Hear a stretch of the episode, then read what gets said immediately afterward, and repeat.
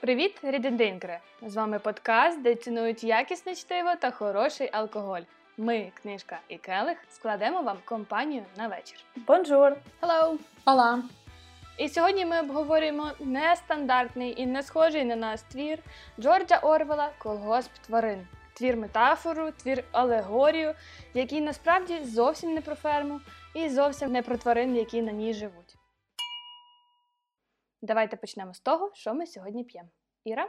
Я е, недовго думала, що обрати, тому що з 2017 року я е, знала про один твір Джорджа Орвела, зокрема його есе. Він взагалі писав багато есе, оскільки він був е, і журналістом, і публіцистом. І одне з його есе, я зараз спробую це з британським акцентом сказати: A nice cup of tea. Тобто гарна чашка чаю. І сьогодні я віддаю дань е, хештегу Оксанки Кава зло пий чайочок, і я п'ю напій з е, чаю. Взагалі, що в цьому есе, до речі, Джордж Орвел писав? Він дав 11 порад про те, як правильно пити чай. І серед цих порад, наприклад, не давати цукру або пити тільки індійський чи цейлонський чай, наливати спочатку чай, а потім молоко, бо навколо цього, виявляється, є багато дискусій е, і тому подібне. Я вирішила зробити щось тематичне, осіннє. Е, В мене гарячий напій е, з зеленого чаю, е, соку апельсину, лимону і різноманітних прянощів. Гвоздика, кориця, аніс. Ну, тобто такий глінтвейн, але безалкогольний на основі чаю. І це такий був як вивар, просто я на кухні як відьма. То все каламутила, варила і вийшло досить смачненьке е, таке сезонне піво. Це ти сама імпровізувала з інгредієнтами? Ні, я знайшла цей коктейль. Він називається якось Hot Toddy або щось таке. І е, автор цього коктейлю розказував, що його бабуся, британська бабуся, дуже його любила. Я йому вірю. Але я можу закластись, що бабуся доливала туди чи джин, чи ром, і просто так в суху його не вживала. Ну, та бабусі люблять. Ми вже знаємо з попередніх наших епізодів, як бабусі люблять лікуватися е, алкоголем. Клас. Але ти сказала осіння, я думала, там зараз буде гарбуз по-любому. Ну тоді це б не було тематично. Мені хотілося, щоб це було і тематично, і усі. Я думала, що ти скажеш, що ти додала ці свої pumpkin spices, оце. Його вже випито. Я... Я так поняла, його не треба мішати з чаєм. Так би Іра не стрималася, що знаєш, так, щепоточку ще. Він самодостатній, цілком його треба пити самому, самому, з льодом. Який в тебе самодостатній коктейль. Добре, передаю слово Оксанці. Клас. Е, що я п'ю? Я сьогодні до останнього не знала, що я буду пити, і я вибирала між віскі і пивом. Тому що це були два напої, з якими ми стикнулися на нашій фермі, е, з якими займалися свині, скажімо так. Вони там нагло глушили віскарь, і вони займалися пивоварінням. А оскільки е, ну, займатися пивоварінням це все-таки щось трошки більш інтелектуальне, ніж просто глушити віскар, я вибрала пиво. Так, Ти теж його сама сварила? Е, ні. Але, до речі, до теми пива. Знаєте, в мене дідусь пропрацював 40 років на Калузькому пивзаводі. Вау. Так що в мене з пивом особиста історія. Воно ящиками мене з дому ніколи не, не, не, не закінчувалося, поповнювалося ящиками, пилося всією сім'єю, всіма, хто не приходили. Того для мене пиво це особливий напій. А які, які, які марки випускає Калузький пивзавод? Калузьке е, випускає тільки калузьке пиво, але вони зараз роблять ну вже вже пару років. Вони роблять імпортове пиво, тобто на Литву, на Ригу, так і називаються. Калузьке до Литви, Калузьке до Львова, Калузьке до Риги, Калузьке до Кракова є, є ще Калушер. Ну, в общем, їх там дуже багато вже видів не розкручується, скажімо так. Я думаю, що згадка в нашому подкасті це одна з найбільших їхніх піар-кампаній, яка була за останній час. Окей, тепер я. Що я п'ю? Я теж, до речі, думала, можливо, підтримати тварин і не пити взагалі нічого. Ну, типу, алкогольного. Пити щось там, чай. Це підтримати якихось вибіркових тварин, я так розумію. Тих, що залишились тваринами. В тему до цього є цитата. Е, Своєю останньою земною, земною волею товариш Наполеон заповів карати смертною карою споживання алкоголю. Це тоді, коли він напився? Тоді, коли він напився, та із Будана Перший думав, що він вже не, не виживе. Ой, Всі ми так думали, хоча б раз в житті. І писав, давали смертні. 100% але після обіду попускаю. Головне, до речі, не похмелятися, бо так може бути циклічний процес, знаєш, алкоголізму. Скажи це мені на третьому курсі, коли їхали в триденний марафон в Карпати. Так, ну і... Але потім я подумала, та я хочу щось випити. І я згадала, що я люблю сидр, але мені не пощастило минулого разу з сидром, трушним сидром. Я спробувала ще раз. Е, Знайшла британський сидр, щоб підтримати автора, який називається Генрі Весторнс. І я так підозрюю, що компанія е, названа на честь е, людини, яка зображена на етикетках. Генрі Вестонса, який в 1878 році е, висадив і виростив е, 400 акрів яблучних садів і організував виробництво яб- яблучного сидру. Тому дуже було, дуже, дуже було цікаво. Але чим, чим відома його е, компанія? Тим, що вони роблять сидр лише з тих е, яблук, які вирощені в його у цьому саду, тобто не імпортовані. Е, от, я взяла дві пляшки. Одне я не змогла випити. Але на тому, до речі, я щойно згадала, там намальований трак. Так, я, я спеціально вибирала по етикеті. Об, обкладинка етикетка має значення. Так, тут я вибрала е, цю з портретом, а там е, трактор намальований, ніби кажучи про колгосп. Вінтажний сидр. О, sorry. Якось ближче це до мікрофону, чи не просто поясни, що це. З нами сьогодні є товариш наш буде- Наполеон, який буде коментувати наш чоловічий голос в цьому подкасті. Ну, в общем, я дуже близька до того, щоб знайти сидр, який мені буде смакувати. Бо все решта настільки ужасний. Треба пробувати багато. правда. Так, Це важкий шлях. Тому сьогодні я буду сидр. Пробувати. Не здавайся. Тань, ти що п'єш? Дякую, Оксана, я не сміялась. От е, недавно я писала пост для нашої групи про дрінки, які будуть підходити під цю книжку. І я знайшла статтю, яка називалася е, Улюблені коктейлі письменників. Там був Хемінгвей зі своїм дайкірі, там ще купа письменників з їхніми такими трушними на джині, на ромі, на текілі, whatever.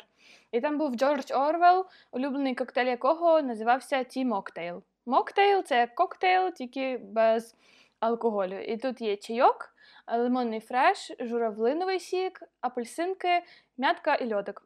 Смакує класно. Ось, і я підтримую сьогодні Іру, яка буде тверезими очима це все споглядати. Далі в нас по плану біографія автора. Тож давайте подивимося на те, хто цей чарівний чоловік Джордж Орвел. Ну, чарівний це перебільшила, мені здається. Він любить чай, він чарівний. Він виглядає як такий. Він виглядає як такий, до речі, британський чарівний аристократ, але насправді особистість дуже така неоднозначна, і навіть е, якби факти його біографії теж дуже неоднозначні. Е, Він взагалі народився в 1903 році, і справжнє ім'я його Ерік Артур Блер. І тільки я на цьому моменті згадую про пліткарку, де була головна героїня Блер. Серйозно. Ну, добре. Е, він народився в Індії. І, до речі, взагалі, коли, якщо ви читали українську, е, український переклад, то там зазвичай є передмова від автора, де якраз Орвел розказує по суті свою біографію. Тобто ці факти, можливо, для вас не нові, але я постараюся вас чимось здивувати. Е, він народився в Індії. Чому там? Раніше Індія була частинкою Британської імперії, його батько служив там е, як цивільний якийсь чиновник. Е, і там вони разом жили з дружиною. Яка історія їхньої сім'ї? Його дідусь або якийсь прадідусь був багатим работорговцем взагалі. А, і аристократом. І він залишив сім'ї купу-купу грошей. Але до покоління Орвела вони вже це все просрали успішно. Типу. І вони залишилися просто з благородним ім'ям, якби ну, з благородним прізвищем, по суті, але без е, таких статків, які, як в них були до того. Е, тобто такий збіднілий рід, по суті. Потім 8 років його е, відсилають в Британію для навчання, ну, бо в Індії там не повчишся, очевидно, дуже. Е, і він вчиться спочатку в одній школі, потім в іншій. І одним з таких важливих періодів його житті це навчання в школі Ітон. Е, якщо ви не знаєте, Ітон це є public school. Коледж, ні? Е, ні, це школа, е, така якби. А, то значить і коледж, і школа. Можливо, можливо. Але це вважається найпрестижніша школа для таких багатих е, аристократів британських. Всі, не знаю, всі принципі, принци звідти, вони всі там навчалися. Орвел сам каже, що його сім'я не могла дозволити там навчання, і він отримав стипендію, бо був дуже такий обдарований. Цікавий факт, що в цей час одним з його викладачів був Олдос Гакслі, який написав «Один новий світ. Один з теж таки відомих романів Це все антиутопії. це пояснює. Вирубай. До речі, так, тому що він е, потім згадує в своїх е, мемуарах, що ще в 5-6 років він вирішив, що він буде письменником. А коли він вчився в Ітоні, то остаточно ніби ну, сформувалися всі його такі літературні захоплення. Е, потім він, будучи таким, напевно, не знаю, бунтівником, після навчання в Ітоні вирішує не йти в університет а е, поїхати назад в Індію і працювати в поліції. І на той час це було так дуже революційно. Для його батьків це було е, ну, неоднозначно, тому що це якби як в нас, ніби ти повчився, я не знаю, десь е, як та школа Могилянці. в Могилянці, та після того пішов в Макдональдс працювати.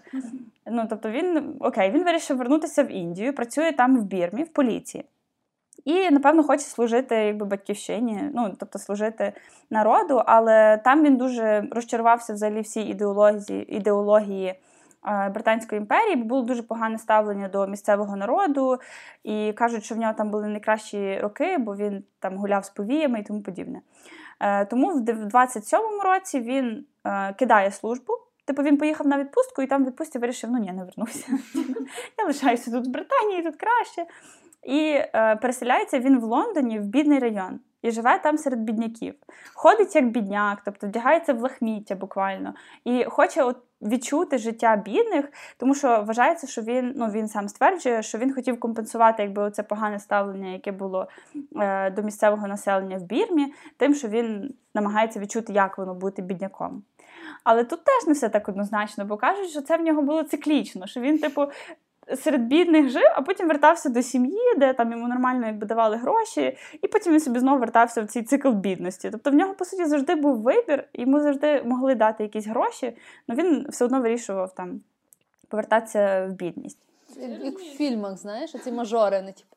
Не надо мені цього бабла вашого, я піду працювати сам. І він де десь там бомжує, в гуртожитку живе, тусує так класно, проходить якісь півроку, Перебісилась дитина, вернулась додому. Це ну так, тобто сам він про це якби не розказує. Сам він каже, що я от е, був в бідних районах і тому подібне. Але є свідчення про те, що йому неодноразово якби давали фінансову підтримку. Я хотіла сказати, що це дуже такий орвелівський синдром самозванця. Да? Типу, я класний професіонал, я просто дніще. Такий, я багатий, я бідняк, я багатий. Ну так, в нього в нього реально були якісь такі штуки ну, з низькою самооцінкою, це точно. Ми потім ще до цього повернемося. Е, потім він вирішує їхати в Париж, де він працює, е, миє посуд. По суті, ну, живе серед такому в робочому кварталі, хоча на той час Париж це знову ж таки там вся богемна тусовка. Ем, і в той час він казав, що думка про життєвий добробут, навіть найскромніший, була мені огидна. Отак. Потім він вертається звідти і публікує свою збірку про те, що у злиднях називається вона у злиднях Парижа і Лондона. Тобто він весь цей досвід свій описує якраз на сторінках книжок. Е, але тут вона була така неоднозначна та книжка, тому що він якраз описує якби всі ці жахи бідності. Вона вже доволі соціалістична. На той час в нього починають формуватися оці соціалістичні погляди, і е, йому радять видавати її під псевдонімом. Е, тоді він вибирає свій псевдонім Джордж Орвел. Е, Джордж це святий патрон Англії, а Орвел це річка місцева в Англії, якась маленька, яка йому типу нагадує про природу. І знову ж таки, він сам стверджує, що таким чином він зрікається свого аристократичного походження і стає ближчий до народу. Потім він е, якби пробує себе в інших різних жанрах. Особливо в нього якби немає успіху. Там ще 4 тисячі 4 тисячі 5 тисяч копій його книжок виходить. Це важливо потім в порівнянні з іншими творами. Тому запам'ятайте цю цифру. Е, потім я вже забула. 4-5 тисяч. Дуже добрий седер. Чекай, він ж вроді ще спалив там щось. Так, він спалив. Він та, він, він заявив про те, що він спалив всі свої твори. Е, це було ще до того, як він, походу, переїхав е, так. в Париж. Ти просто сказала перші, ага, ти сказала про перші публікації. Так, перші вже публікував. перші книги він спалив. В 30-ті роки Орвел, затятий соціаліст, вирішує їхати в Іспанію. В Іспанії в той час робиться якась чортівня, бо там громадянська війна. Дуже багато політичних партій між собою воюють. З одного боку, франкісти це типу як фашисти, по суті, від цього генерала Франко. З іншого боку, соціалісти. Орвел приєднується до соціалістів. Не знаю, чого його вдома не сиділося. але він поїхав туди е, воювати. І взяв він з собою свою дружину, з якою вони незадовго до того одружилися. Е, і разом вони там тусуються пару років. І, до речі, кажуть, що він, по суті, там був е, частково в траншеях. Потім він занудився і поїхав якраз в столицю, де де, де було багато, це було May Days, називається, і це були такі перипетії, кілька днів дуже активні сутички, і він, власне, хотів якби в той епіцентр попасти. І там він якось. Е, його запримітили, грубо кажучи. І після того, як це все втихло, так сталося, що е, комуністи, по суті, прийшли до влади, і вони проголосили партію, в якій на той час був Орвел, е, ну як ворожою. І по суті почалися переслідування. А ці комуністи їх підтримувала Москва. І до цього всього стало злучене НКВС. І вони почали жорстоко в Іспанії розправлятися з всіма учасниками тої партії, в якій був Орвел. В тому числі всі його друзі вони підпадали під репресії, їх або вбивали, або відправляли кудись на Сибір. Вони з дружиною встигають втекти звідти. Але перед тим його серйозно поранили, прострелили йому шию, і він на рік втратив голос. Е, він тікає звідти, слава Богу, все якби закінчується добре, і вони продовжують собі жити далі в Британії. Е, там він працює вже як журналіст е, в BBC, в інших таких відомих газетах. І вони з дружиною, до речі, всиновлюють хлопчика. Йому було на той час один місяць, і ну, він продовжує жити з ними. Це було не дуже обдумане рішення, тому що на той час вони обоє серйозно хворі. Він хворіє на туберкульоз. Е, після Іспанії йому його діагностували. В неї рак. Давайте будемо всиновляти дітей. Ну, ладно. Е, він поїхав в Париж на відрядження, в цей час померла його дружина, тобто він навіть не встиг з нею попрощатися. І після цього в нього рве просто клему. Е, він бере свого сина і їде на віддалений острів на узбережжі Шотландії. І він був реально настільки віддалений, що там, по-моєму, найближчий телефон був за 10 кілометрів від його будинку. І там він з цим сином продовжує жити решту своїх днів, по суті. І працює дуже багато, е, працює по 12-14 годин на день. Е, на той час е, він вже видав колгосп тварин і зараз працює над своєю другою легендарною книжкою 1984. До речі, дуже цікаво, що насправді він їх написав в кінці свого життя, і вже на той момент, якби було явно зрозуміло, що він скоро помре. Але таке враження він мав досягти якби, успіху ще за життя. І це була така, як е, не знаю, незакритий гештальт. Е, зокрема, з 1984, коли вона вийшла друком, він вже був в госпіталі в Англії в такому передсмертному стані. Він встиг побачити якби, е, її публікації, її успіх, бо вона після цього продавалася просто з величезним успіхом. І якщо ми повертаємось до цифр про копії, то якщо перші твори були 4 5 тисяч копій, то ця за рік продалася 250 тисяч копій. За перший рік тільки. Е, І, відповідно, він залишається в лікарні, будучи вже на смертному одрі, він одружується вдруге е, з нянькою свого сина. Ні, ну Це логічно, це вже обдумано. Так, і ця жінка, до речі, стала прототипом е, однієї з головних героїнь 1984. І буквально реально вони одружилися, і за кілька місяців він помирає від туберкульозу. Йому було 46 років, і це сталося в 1950 році. Е, якщо сказати так про нього як про особистість, як він сам про себе говорить. Е, він вважав себе таким політичним письменником і хотів розвивати такий напрямок, як політична проза. Е, йому це було близьке. І ще з цікавих фактів це те, що він першим застосував термін холодна війна в своєму есе в 45-му році, який якби став а, таким загальним загального вжитку, словом загального вжитку. Я ще хочу додати: ми всі люди смертні, і чомусь нас нас всіх приваблює смерть, мене теж. От і тому зазвичай мої найбільш цікаві факти вони пов'язані з тим, що хтось або травмувався, або вмер. От. Давай ми не будемо за всіх розписуватись. Ні, ну то це факт, що всі люди люблять там слухати про маньяків, дивитися про якісь аварії, навіть якщо тобі від того крінжово. Ні? Ну добре. Добре, тоді вирішите це, будь ласка, потім. Так от, про те, про те, як він помер. Коли коли він підхопив туберкульоз, вже існували ліки, якісь антибіотики, які лікують туберкульоз, але не знали про те, що е, в цих ліків різне дозування. І йому приписали дуже велику дозу, від якої в нього випало волосся, розклались нігті, він дуже себе погано почував. І якби скинути дозу, то він би, в принципі, вилікувався від цієї двіжухи, а через те, що ніхто про це не знав, він просто стопнув їх приймати, і, і таким чином він помер. Та там якісь було дуже багато експериментального лікування на ньому. Йому навіть вколювали в легені якби потоки повітря. е, Тобто для того, щоб вилікувати його, ну тобто, щоб він легше дихав, е, робили такі шоти. Е, і так, ну, він дуже важко якби, переживав ці останні роки. Е, коли він якраз закінчував роботу на 1984, він вже був настільки слабкий, що він хотів найняти людину, яка буде замість нього друкувати, але ніхто не хотів в ту сраку пертися в ту Шотландію, там де він сидів. І він мусив сам сидіти і то писати.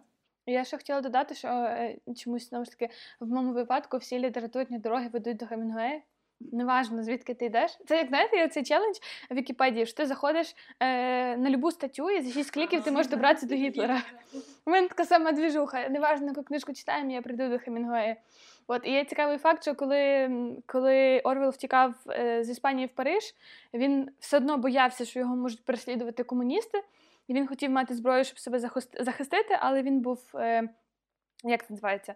Е, не військовим, відповідно, він не міг отримати зброю, і тому він прийшов до Гемінгвея в готель Ріц, він йому віддав свій пістолет, і таким чином Гемінгвей, ой, Джо, Орвел бігав з пістолетом Гемінгвея. Все. Давайте перейдемо до наступної частини нашого випуску, цікавої про оцінки. Ми, як завжди, випустили обговорення в нашій групі, і Орвел отримав дві четвірки і дві п'ятірки. Дуже цікаво дізнатися, хто що поставив. Але до цього вернемось в кінці. Зараз давайте обговоримо сюжет. Книжка не така довга, від сили 60-80 сторінок залежно від видання. А тому Оксанка нам зараз однією порцією розкаже, що там і про що там. Окей, отже, починається з того, що описується ферма такого собі містера Джонса, який там має е, тваринок різних, має свинок, має курочок, має песиків, кобилок. В общем, дуже багато всяких тварів він там має і живе там з дружиною. Е, починається зав'язка з того, що є така собі свинюка майор стара, яка е, толкає річ з бронєвіка про те, що як ми погано живемо під цими е, людьми, і треба нам жити е, самим. Тобто треба нам самим влаштовувати собі бунт е, і жити так, як ми хочемо, грубо кажучи. Сказав Е. і мер. Да, оце не хлоп. Ну, responsibility. Коротше, е, всі дуже кіпішують цією речі, вона всіх дуже надихає, і вони роблять бунт.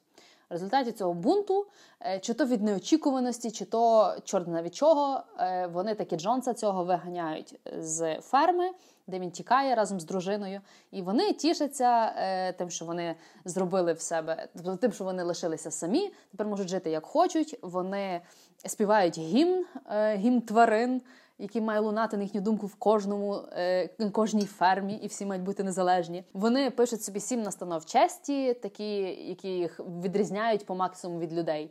Там тварина не може пити алкоголю, вони не можуть ходити в одязі, тварина не може ходити на двох ногах і так далі. Там сім штук їх. І починають вони е, займатися фермерськими роботами.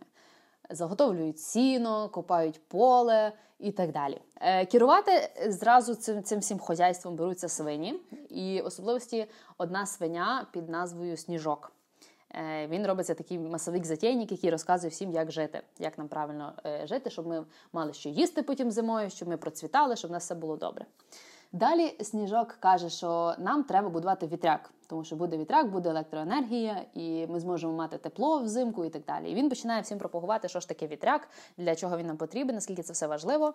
Но тут є інша свиня Наполеон, яка десь так близько сніжком, майже на рівні з ним керувала. І Наполеон, хитрюга, продумує собі план, як же це так скинути сніжка. Він починає всім розказувати, що сніжок це зрадник. Насправді ніякого вітряка нам не треба. Це все дурниці. е, Це тільки він далі хоче, щоб ми працювали. Він хоче бути тим самим містером Джонсом. В общем, він навалює настільки, що сніжка проганяють з двору. Відповідно, Наполеон береться правити і починає людям розказувати, що їм таки треба вітряк. В той момент, коли Кінь старається пахати все більше, тварини стараються пахати все більше. Наполеон розважається разом з свинями. Вони забарикадовуються. Вони кажуть, що в них там правління, вони там займаються важливими розмовами, приймають важливі рішення. А з часом навіть переїжджають в будинок, де жив містер Джонс. Хоча це було е, одним з правил, що тварини не живуть в будинку і не сплять на ліжках. Наполеон також починає домовлятися з сусідами, починає з, з людьми в общем, комунікувати, знаходить роботягу, такого, який буде посередником між тваринами і людьми, між колгоспницем тварин і іншими е, селянами, які їм продають. Тобто вони починають займатися торгівлею з людьми, відповідно, співпрацюють з ними. Але один сусід таки зраджує Наполеона частково і починає штурмувати колгосп тварин, хоче ну, бажанням його захопити. Зруйнують вітряк. Причому який вже перед тим був зруйнований раз. В результаті їх таки виганяють, але вже з трохи втратами. Вітряк знову починають відбудовувати. Їжі нема, оскільки нічого не заготували. Е, Свині все забирають собі. Тварини хотіли би щось бунтувати, але в Наполеона є собаки, яких він сам же виростив, десь там собі на задньому дворі, відповідно, які його захищають і не дають тваринам нічого зробити. Закінчується твір тим, що свині, скажімо так, дуже олюднюються. Вони починають пити алкоголь, що також було в правилах, як не можна робити. Вони стають на дві лапи, вони одягають людський одяг е, з будинку містера Джонса, а також беруть батоги в ратиці і починають поганяти тварин, щоб ті працювали ще більше.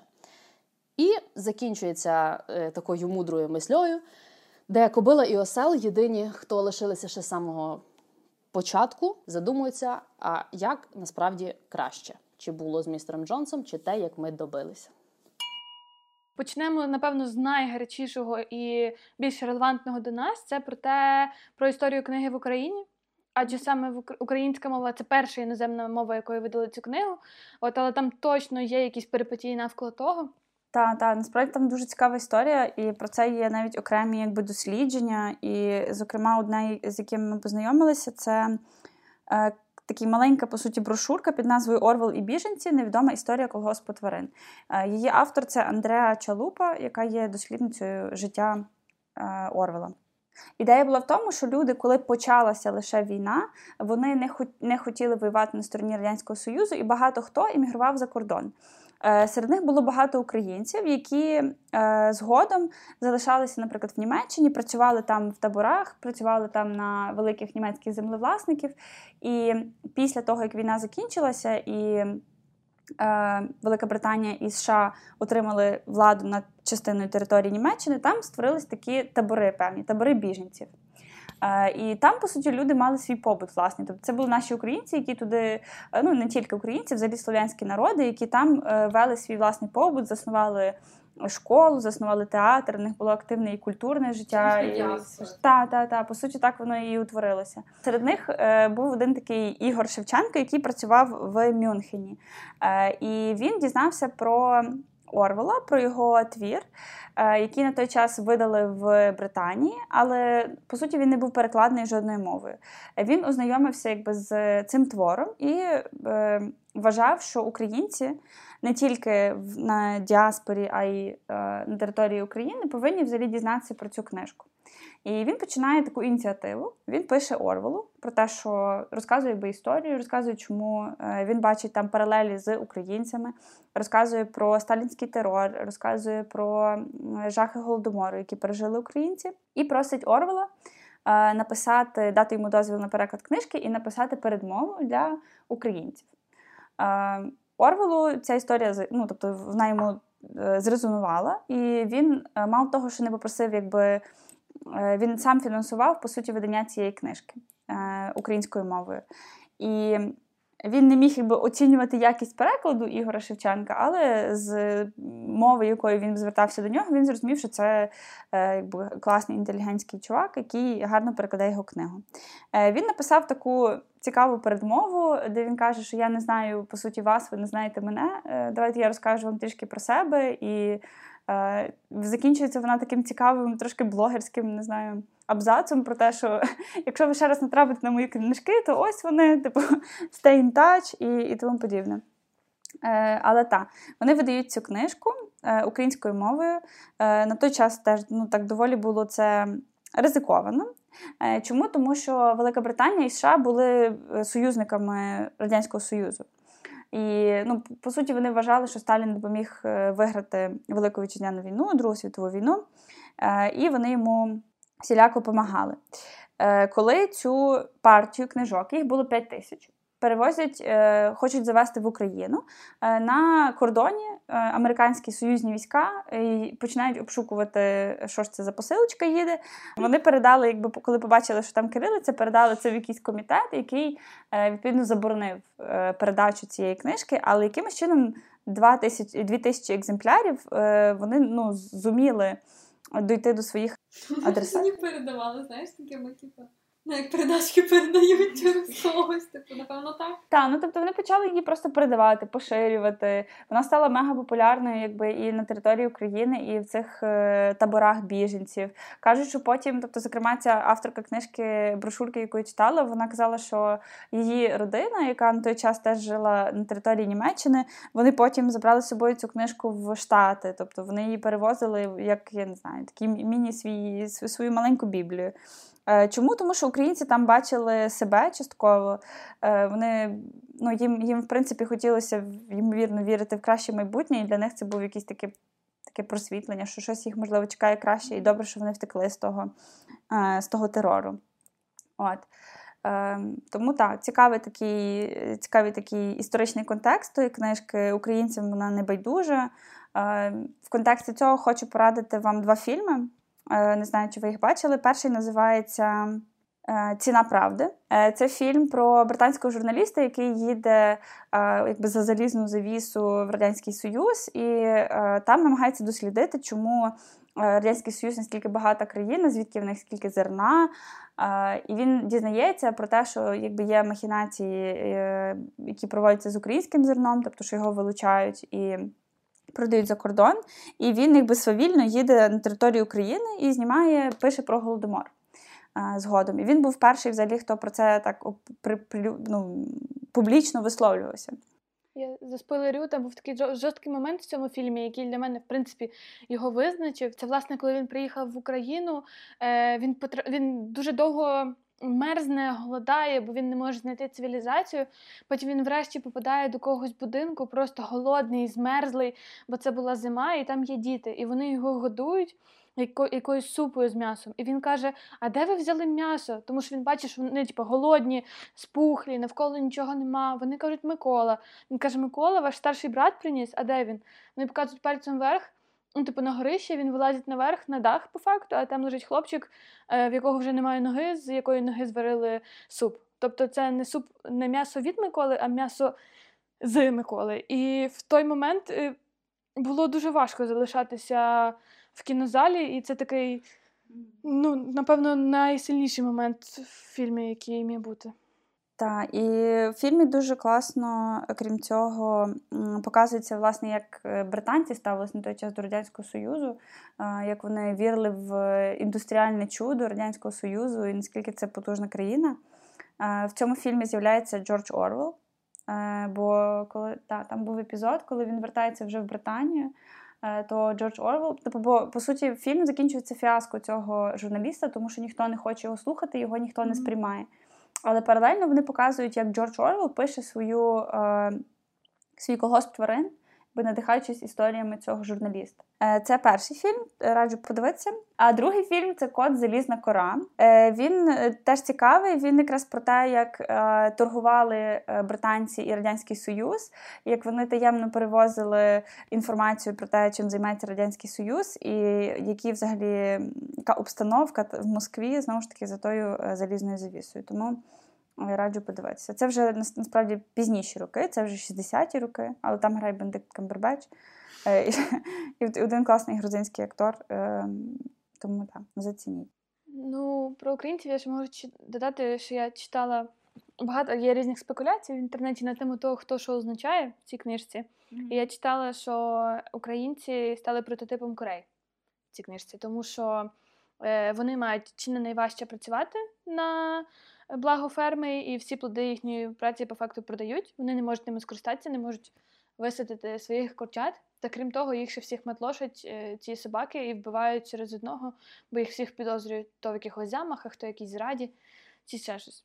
Ну, ти знаєш, я б не ділила по національностях, тому що якщо ми брати е, ну, взагалі всю територію, то е, від голоду страждали не тільки українці. Мгм. І я думаю, що я чомусь не вірю в те, що Орвел ще ділив так по національностях.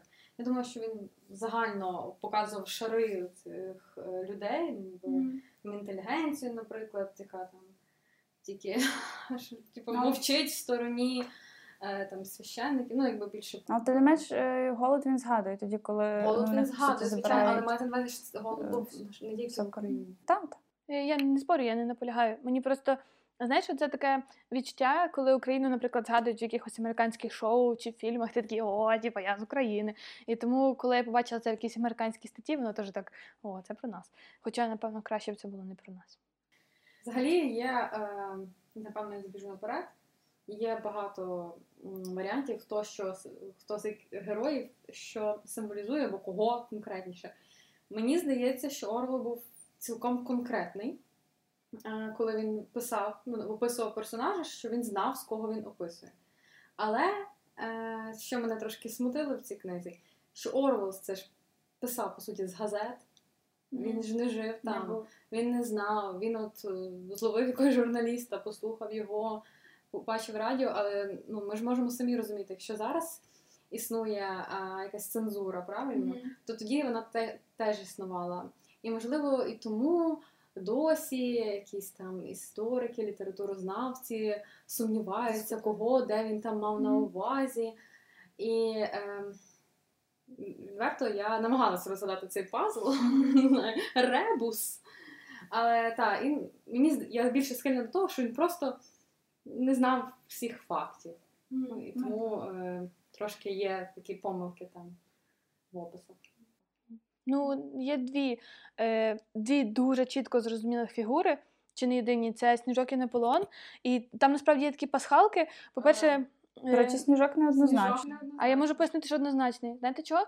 Бо е, там є цитата, яку я зараз не знайду, але суть в тому, що там було, що Сніжок започатковував комітети, е, комітет захисту каченят, комітет е, е, курок несучок, е, ком- комітет підтримок овець і так далі. І цим відомий Лев Троцький, тим, що він започатковував всі можливі комітети.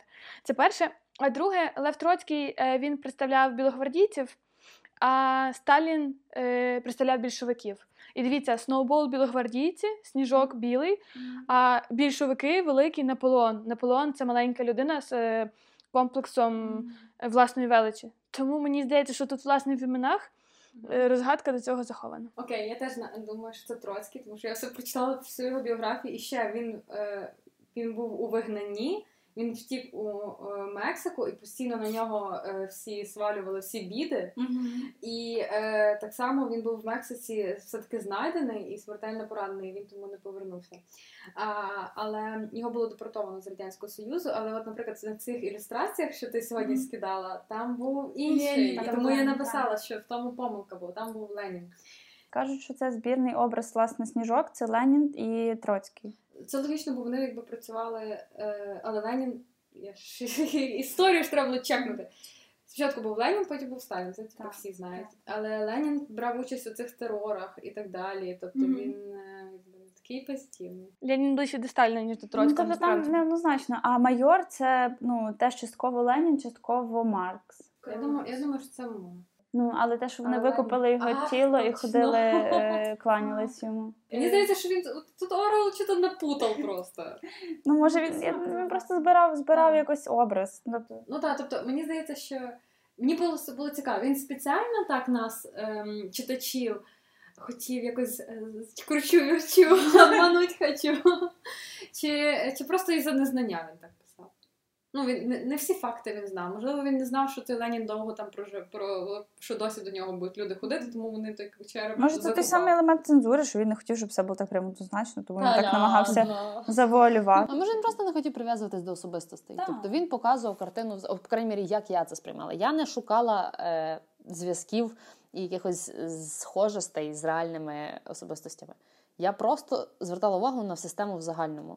Тобто, як записана система, ті самі от щаблі, які ти казала. Тобто є от верхушка, є якась там грубо кажучи, охорона верхушки, далі є е, робоча верства, чи там інтелігенція, а далі робоча верства. Тобто я більше от такого, як загальну систему сприймала. А от Ну, це одна з теорій, Андрій. до речі, що типу просто Орвел не, не любив тоталітаризм, він просто його не сприймав, і тому він описав просто якби суспільство, яке воно якби в найгіршому своєму прояві, і там ну, можна і не шукати тих.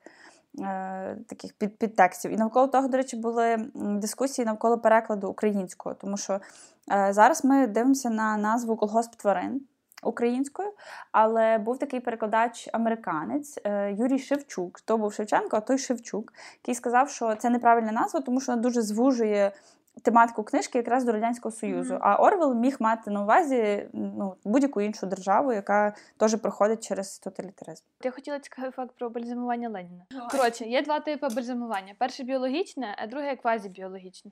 В біологічному це як випадок з єгипетськими муміями. Вони прагнуть зберегти оригінальну матерію. В квазібіологічному їм пофіг на оригінальну матерію, вони хочуть збере- зберегти форму, вигляд, гнучкість м'язів і так далі. Так от, е- Леніна бальзамували квазібіологічним способом. Ну і бальзамують. І суть в тому, що коли якась з його тканин е, відмирає, то її заміняють пластиком. І по факту там, швидше за все, Леніна як такого вже нема, а це просто велика пластикова кріпова лялька Барбі. От, а ще раз на два роки його на півтора місяця замочують в ванні з формаліном, і потім його достають і знов там на два роки кладуть. А потім Хороша назад роботка, ні? Боже, яка. Е, До речі, це називається, називається ця тусовка людей, які це роблять. Там хіміки, фізики, біологи. Вони якось називаються чи то мавзолейська група, чи то щось таке. І ця сама мавзолейська група бальзамувала чи то ба- батька, чи то брата Кім Чен От вони відповідають за двох таких трупаків, яким не дадуть вмерти. Познайомитися Забезпечення робочих місць. хотіла б познайомитися з тою людиною, яка таким займається. Але так, ну типу, вони спочатку не планували, що це перетвориться на таку вічну херню. Бо це простіше не назвеш. Він просто вмер взимку, і його лишили взимку на вулиці, щоб люди приходили там, віддавали йому останню шану. Через те, що було дуже холодно, він довго не портився. Вони такі, а, інтересненько. І почали над ним експерименти. От. А, і ще коротше, його могли нормально забальзамувати і підтримувати, але патологоанатом, який робив йому розтин, перерізав е, всі життєво важливі судини, і відповідно вони. Вони не могли поставити бальзамуючу рідину по кровоносній системі, і вона б тоді сама все відживляла зсередини. Він просто все перерізав, і їм прийшлося його по факту вичистити зсередини, і оце квазібіологічним способом його підтримувати. Гаразд, давайте повернемось трохи назад до нашого твору. І я хотіла спитати про повстання. Як ви думаєте, на що воно відбулося, і зрештою, чи не шкодували про це тварин? Чекай, е, давайте розберемося так. Е, Всі розуміють, що це було за повстання. Ну, це ця лютнева революція, коли вигнали Микол II. От. І взагалі мені здається, що тварини були задоволені е, до кінця. Ну, типу, Ну тому да. що вони працювали на себе і вони не віддавали частину свого заробітку. Так, то так цікаво, вони потім вже не можуть згадати, якби Так, як як їм було було. за Джонса, і вони кажуть, а ми тоді їли менше чи більше. Ну зараз вроді норм. І так чим менше і менше в них ставало їжі, вони якби вже навіть не відчували, що насправді вони вже набагато гірших е, умовах живуть і набагато більш такі. Е, Ну чекай, їм постійно пропагандували, що ж колись було гірше, колись було гірше, зараз ви хоча б то, то. Нічого не нагадує, як зараз це говорять. Ми вже говорили, що було багато захованих пасхалок в цьому творі. Може, ви ще якісь помітили цікаві про цих сусідів Гітлера і Черчилля, наприклад. О, кстати, е, про Черчилля. Там немає прям чіткого, я не знаю, визначення, що це, що це Черчилль. Ну та як? Там нічого немає чіткого визначення. Ні, дивись, е, я вам тако скажу. Е, з Гітлером я впізнала Гітлера, По чому там взагалі про сусідів? тому що спочатку вони підписали договір, і потім він його це був пакт Молотова і Ріббентропа. Мгм, Тому що оцей роботяга, як, як його назвала Оксанка, то був молотов. Пискун оцей, пискляк. Ні, ні, ні, той, що ходив це що був посередник. посередником між ними, то це молотов. Пискляк це був Молотов. Стоп, no. Пискун, Ефет Поркер, Наполеон, Срайт, Стротермен, Молотов. А цей що? А, Та ні, то був якийсь е, бізнесмен, то був якийсь бізнесмен, американський бізнесмен. а це що бігуня, містер Вімпер це інші комуністичні держави, які, типу, говорили за СРСР перед всім іншим Це в мене десь було записано, вже ладно. ладно. Але так, е, з- ну а з Черчилля, ну я хоч мене прибий, я досі не зрозуміла, де ви знайшли його портрет. То його цей сусід, з яким він запартнерився в результаті. Ну, це може бути або Британія, або Америка, зрештою. Тобто це це просто Британія. союзні держави. Уособлення союзних держав. Окей, я просто думала, чому Я знаєш, в мене просто зараз таке. В мене не сходиться рівняння. Я не можу зрозуміти.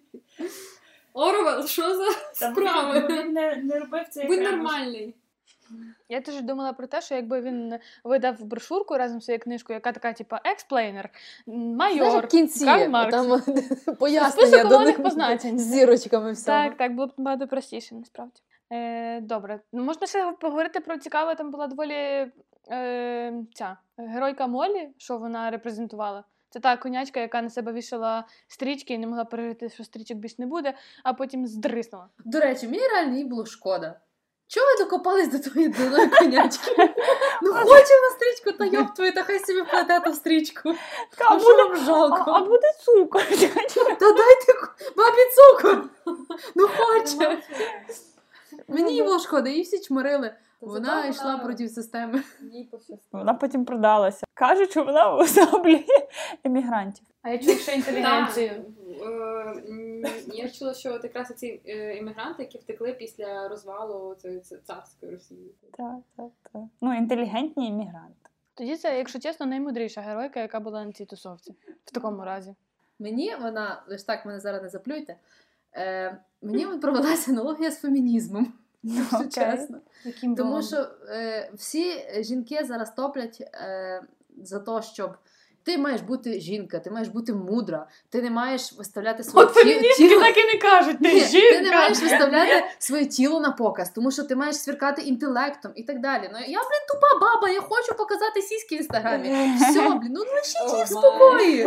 Всі Типа, рівні чого права. їх типу. чіпати? Та Всі це тварини рівні. Так, вони мають таке саме право. Ні, добре, окей, я, я тебе підтримую. Вона робила те, що вона відчувала за потрібне. Вона не хотіла йти, вона сумнівалася в тих всіх законах, писаних на стіні. Вона не відчувала себе там комфортно, тому вона пішла за покликом. В результаті Все. вона була найрозумніша. Тому Просто і закінчила добре. найкраще. Там в неї було вже не одна стрічка, а десять. А стрічки це символ чого? Шоу це По-багатому. Фоловері в інстаграмі. Ладно, давайте далі. Як ви думаєте, кого уособлює цей осьол Віслюк Бенджамін? Якийсь там академік помітив, що е, ослик Бенджамін особлює Орвела, тому що о, друзі Орвела називали його Донкі Джордж. Прекрасно. А- Друзі тебе називають ослом. А ще ем, а в другому джерелі я побачила, що це уособлює інтелігенцію, яка ніби нічого не робить, вона сидить, відмовчується, вона ніби не особливо там галасує, не показує. Але вже от в критичний момент він згадав, що він вміє читати. До речі, так, він ще та падла. Він серйозно, він вмів читати, він все це бачив, він прекрасно бачив, що твориться і Дуже. куди то Ну все він ж не міг на це вплинути. Ну як? Ну що Ну, він так- зробив? Як Ну, вони ж не слухали Він його. сидів собі, він не особо намагався щось там комусь впарити. Ну, Тому що він Він собі, ну, блін, він один. ну, типа, та навчи читати інших тварів. Що тобі жалко? вони тупі. Ну що ти бачила? Ти чула, як боксер вчився читати?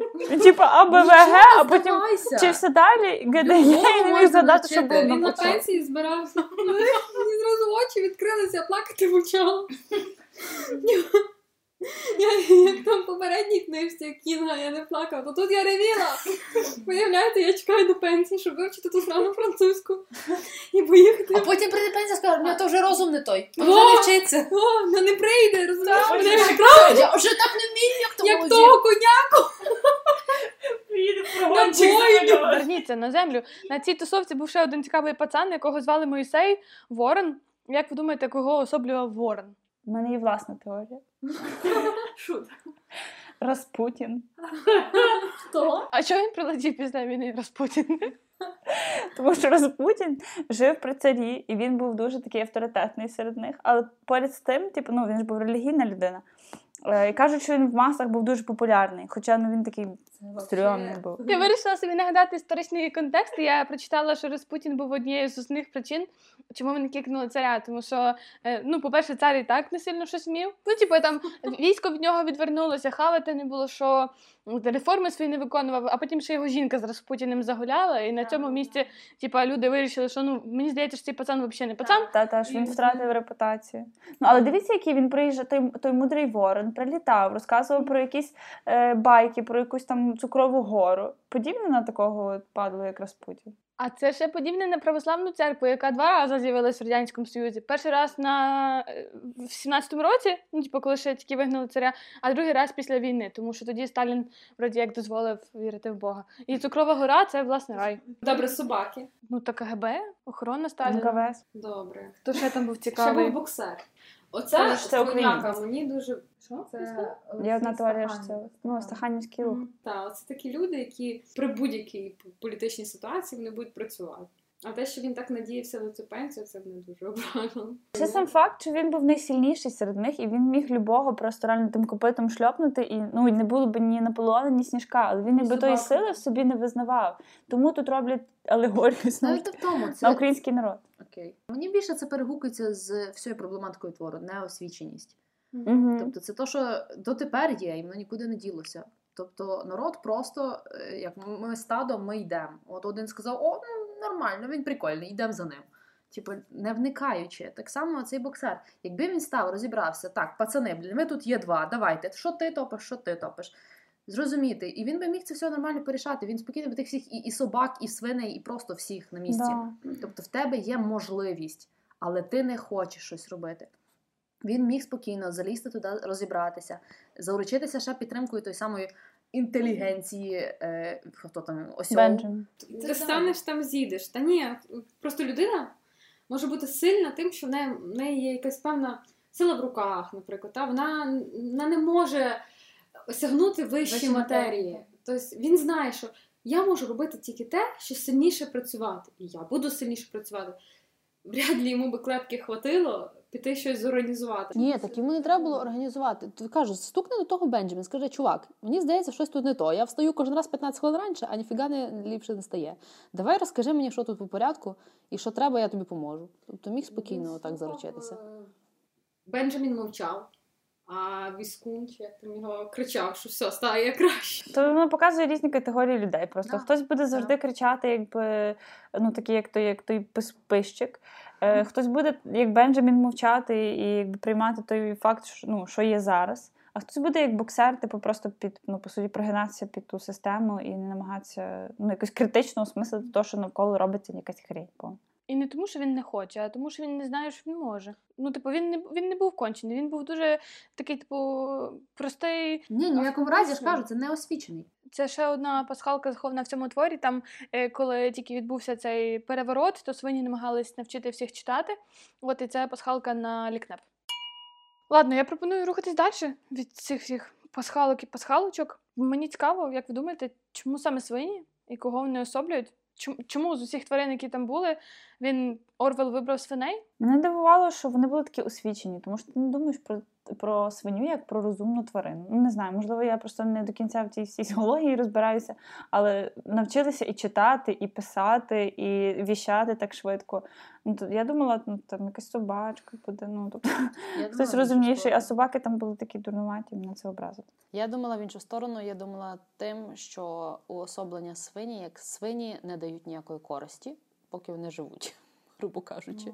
Ну, А дають ці а тільки користь після смерті. Та то якісь виняткові свині десь на якомусь винятковому районі Франції. То от курка дає яйця, корова дає молоко і так далі. Свиня нічого не дає. Свиню просто годуєш на забій. Да. Вона типу ніякої користі не приносить, як в принципі і влада. Ага, цікаво. Приносить користь лише коли До нема. речі, да, цікаво, цікаво, так. А ще мені здається, що Орвел міг тут писати з кінця, і там в кінці була фраза, що де свині, а де люди, де люди, а де свині. І тут, власне, вже є оця порівняння людей зі свинями з тими всіма паскудними значеннями, які ми надаємо. Угу. Та, і можливо, він типу, написав спочатку останню фразу, а потім звітом розтягнув її до початку. Ладно, давайте до кінця про подібне свиней людям чи то людей свиням. Як розуміти цей фінал, і чи був це гепі-енд?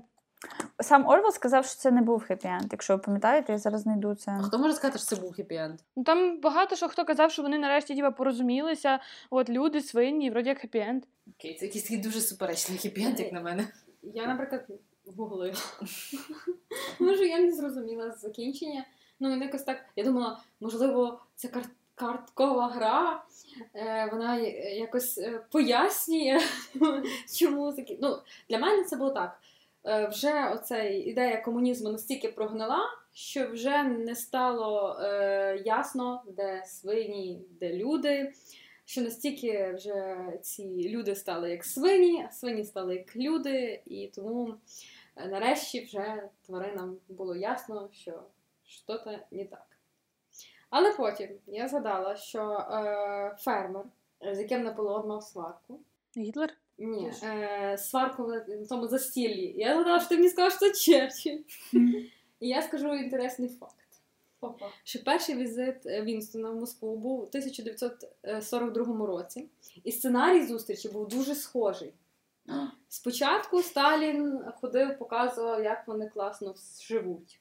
Потім вони е, пили, і, Сталін розказував тости, як по грузинський манер, е, наскільки все класно, як я вас вітаю. Черчилль кивав головою, йому все подобало. А потім е, Сталін почав коротше, дуже сильно сваритися з Черчиллем, вигнав його, і десь м, за якийсь там час до літака помирився. Історики відзначають, що така поведінка спочатку суперечка, а потім е, погодження в дрібницях була звичайна дипломатична практика Сталіна. Якийсь аб'юзер був. Та, ну і алкоголь, алкоголь теж грав е, істотну роль взагалі оцих його схемі. Е, вот. І мені здається, що можливо Орвел описав цю типу, зустріч. Як він сам про це пише? Коли в своїй передмові до українського видання він каже.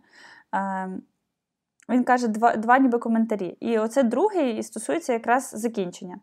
Е, другий аспект залишився поза увагою більшості критиків. Е, багато читачів згорнули книжку, вважаючи, що вона закінчується цілковитим примиренням між свиням, свинями та людьми. Але мій намір був абсолютно протилежний, і я зумисне завершив повість гучною бучею. Я писав її відразу ж після Тегеранської конференції, що, як усі думали, поліпшила відносини між СРСР та Заходом. Особисто я не вірив, що ті дружні стосунки триватимуть довго, і як виявилось, я не по- особливо помилявся. Тегеранська конференція це ж є якраз той івент, на який Черчилль приїжджав. Тому, Оксана, ти якимось обходним шляхом, але ти дійшла до. Насправді Черчилль був е, бачився Сталіном всього один раз. Коли ти був Сталін. Ну, можливо, вони там були не одні, але там він був, типу, якби вже в близьких контактах. Коротше, просто гуглиш Сталін, Черчилль і дивишся, що вони мутили. Не знаю, для мене фінал був е, такий, з, такою, з таким посилом, що неважно, ким би ти був, якою би ти не був хорошою, навіть може людиною, коли ти вириваєшся до гори, Мгм. все залежить від оточення, скажімо так. В яке оточення ти попадаєш, в тому оточенню ти ототожнюєшся. Мгм. Для мене це якийсь такий фінал був. Ну і це такий був трохи, е, напевно, повернення до того, з чого вони почали. Тобто, ну, по суті, уособлення того, що вони весь цей шлях пройшли для того, щоб не бути подібними на людьми. І закінчується це тим, що от вони вже фактично прирівнялись до них. Все циклічно. Да. Перейдемо до вражень від книги, наших висновок, наших оцінок. Окей, я поставила 5. Мені ця книга дуже сподобалася. Е, По-перше, вона не затягнута, вона дуже коротка і чітко і по суті, скажімо так. Другий момент, вона дуже легко читається, насправді читається як казочка. Тобто, мені кажеш, це дитині можна прочитати, коли ти хочеш пояснити основи політології. Е, І третій момент, вона надзвичайно життєва. Тобто вона прекрасно передає ту структуру, яка формується, е, мабуть, на початках в кожній державі. Е, Та, яка зараз яскраво виражена, на мою думку, в нас досі, яка ще не міняється. І тому вона, от через цю життєвість, вона якось класно сприймається. Тобто ти читаєш, ти, ти якось співпереживаєш цьому всьому, ти, це, ти, бо ти сам, в принципі, в цьому крутишся, і тому вона тобі надзвичайно близька. І тому я їй поставила 5. Е, Я рахую, що це, в принципі, та, це шедевр, це класно було передано, навіть якщо врахувати ці всі алюзії на, реальних, на реальні події, на реальних людей, чи навіть якщо їх не рахувати, це просто дуже крута книга, яка описує щось таке життєве і близьке. Тому 5. І я не міняю свою думку. Окей, хто поставив другу п'ять? Я поставила другу п'ять. Насправді я Орвела дуже е, люблю ще з часів е, студентства. Таня може про це пам'ятати, не пам'ятає. Е, ну, знову ж таки, ми з Таню вчилися разом. У нас, була, у нас був спільний курс про англійсько-американську літературу. Там ми читали, вивчали Орвела, читали 1984 на той час. Дуже мене вразив. Е, Я про Орвела знала якби багато фактів ще на той момент. Зараз я дізналася більше таких от якраз суперечностей, коли ти вже заглиблюєшся більше в життя е, тої людини. Але е, я вважаю, що в принципі його як ну однозначно ця книжка для мене геніальна, тому що це є жанр унікальний сам по собі. Тобто, те, що він в казку по суті пакує таку сатиру, якби таку політичну, якусь політичний підтекст, і оформлює це в такому. Жвавому, якомусь такому живому форматі, коли ти читаєш, і, по-перше, цей гумор британський, такий повторний, оце всі тварини рівні, але деякі рівніші. Або те, як вони переписували ті настанови, тобто додавали туди постійно якісь слова, які якби заперечували попередні. І ну, воно настільки живо якби розкриває дійсно цю всю політи... основи політології. Тому в своєму жанрі вона така абсолютно унікальна і геніальна. Е, Я вважаю, що вона дуже актуальна ще зараз, е, тому що люди є, які сліпо продовжують вірити е, ну, якби ідеологіям. І для мене не, ну, я, я як людина взагалі не притримуюся. Кардинально лівих або кардинально правих поглядів для мене завжди є, якби нема білого і чорного. І оця книжка як яскраво показує те, що не не буває якби все настільки ідеально, як ви намалюєте собі це ну, в книжках чи в настановах політичних. От, Тому я вважаю, що для тих, в кого критичне мислення е, не розвинене, обов'язково цю книжку читати, і це однозначно мастріт для, для всіх. Оксана? А, мені шкода, що я тягнула свою книжку так довго. Я взагалі здивована, що я не знала про сюжет абсолютно нічого. Я знала, що це Орел, і тому я хотіла прочитати все. Мене, як я сказала, мене трохи непокоїло всю книгу, що Орел десь там е, ошибся, типу, ну, бо він писав це, або це він спеціально зробив, я так досі для мене загадка. Чи він спеціально робив якісь такі е, помилки в фактах, чи він це не знав. Але більшість вірить в достовірність цієї книги що мене трошки і лякає. І порівнює цей твір як з реальною історією того часу. І мені б хотілося, я не знаю, як зараз там в школі вчать, щоб я вчила цей твір на зарубіжній літературі паралельно з історією там України, допустимо, чи що там. Mm-hmm. І тоді це справді розвиває критичне мислення, правда? Ти можеш порівняти, ти бачиш якби одну сторону, ти бачиш іншу сторону, ти бачиш, що історію пишуть історики, а книги пишуть письменники, але mm. в них є щось спільне. Тому е, я сподіваюся, що хтось там зверху Міністерства освіти. Якщо не е, слухаєте, якщо ви слухаєте нас, ставте лайк. Так от, е, і, і взагалі ці алегорії краще допомагають запам'ятовувати інформацію. Тому е, от, раджу всім, особливо тим, хто живе і досі, і каже, що колись той хтось там був, вже вмер, але все одно він винуватий. І все одно всі раніше було погано, за того то все. За всіх було погано, а той, що живий, то нормально. Тому я всім таким раджу почитати книжку. Може, прочитаю ще раз, але книжка відбитку такого сильного не лишилась, як 1984, е, наприклад. Е, Я теж на екзальній стороні, я теж поставила 4, можу пояснити. Е, Я цю книжку сприйняла не з літературного боку, а з практичного боку. От, Тому що як літературний твір, якщо абстрагуватися від тієї офігенно крутої мети, яку їй поставив е, Джордж Орвел, то сама по собі це така казка, ну, ну вона доволі дивна. Е, Мені було не цікаво її читати, якщо чесно. Вона Мені не зайшов стиль написання. Можливо, переклад мені не зайшов, я не знаю. Але я робила над собою зусилля, щоб це читати. Але практична мета, яка була в це покладена, вся ця алегорія, е, те, як цю книжку використовували як інструмент пропаганди для того, щоб комусь відкрити очі, оце насправді надзвичайно круто. І я би поставила цій книжці 5, якщо в неї в кінці був би оцей е, словник термінів, який би казав майор Карл Маркс. Наполеон, Йосиф Сталін, бо мені того бракувало. І я розуміла, що я ніби зрозуміла, але в мене ще так багато питань. І я розумію, що ці люди е, ті люди, для яких цю книжку давали як інструмент розвінчення, зараз я сяду по гуглю, а в них не було по гуглю. І в них виникали сумніви, в них виникали питання, і, можливо, вона не була настільки ефективна, яка наскільки вона могла бути ефективна, якби там ця пояснювалка була. Давайте далі. Найцікавіше, напевно, і найзагадковіша екранізація Оксана. Що ти там надивилась? Так, є дві екранізації. Нам можна сказати, екранізація це насправді це британсько-американський мультфільм. 1954 року, який назвали пропагандистським, бо він був створений на замовлення ЦРУ. І взагалі це був перший британський мультик. Уявляєте, як ЦРУ грошима сипало, що ж британці вирішили мультфільм зробити. Так, і один з перших повнометражних анімаційних фільмів. І у постановці працювало близько 80 аніматорів. Це дуже багато, Мгм. і його там дуже швидко зробили.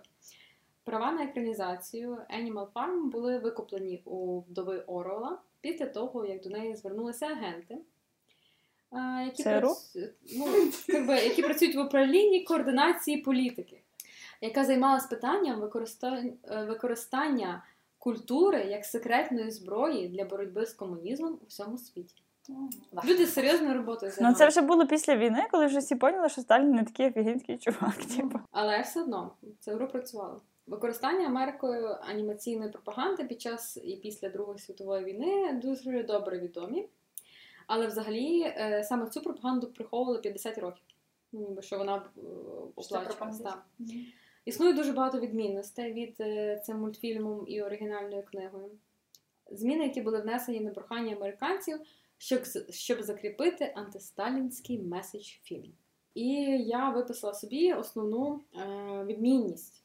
І це дуже цікаво, тому що там змінений фінал в більшості. Ой, Є деталі, але е, в двох екранізаціях змінено фінал. Розуміючи, що життєва ситуація тварин ще гірша, ніж до революції, тварини штурмують фермерський будинок, скидають Наполеона і мстяться за смерть своїх товаришів. Фільм завершується тим, що тварини повертають ферму, а Бенджамін стоїть у похмурому тріумфі на їхньому чолі. В інтерв'ю британському телебаченні режисер захищав кінцівку як необхідну, щоб дати глядачам надію на майбутнє. І його цитата: Ви не можете відправити додому мільйони аудиторії, яка спантеличена. Так, і наступна екранізація. Теж це американсько-британська версія у 99-му році. Вона має ще більше відмінностей від книги.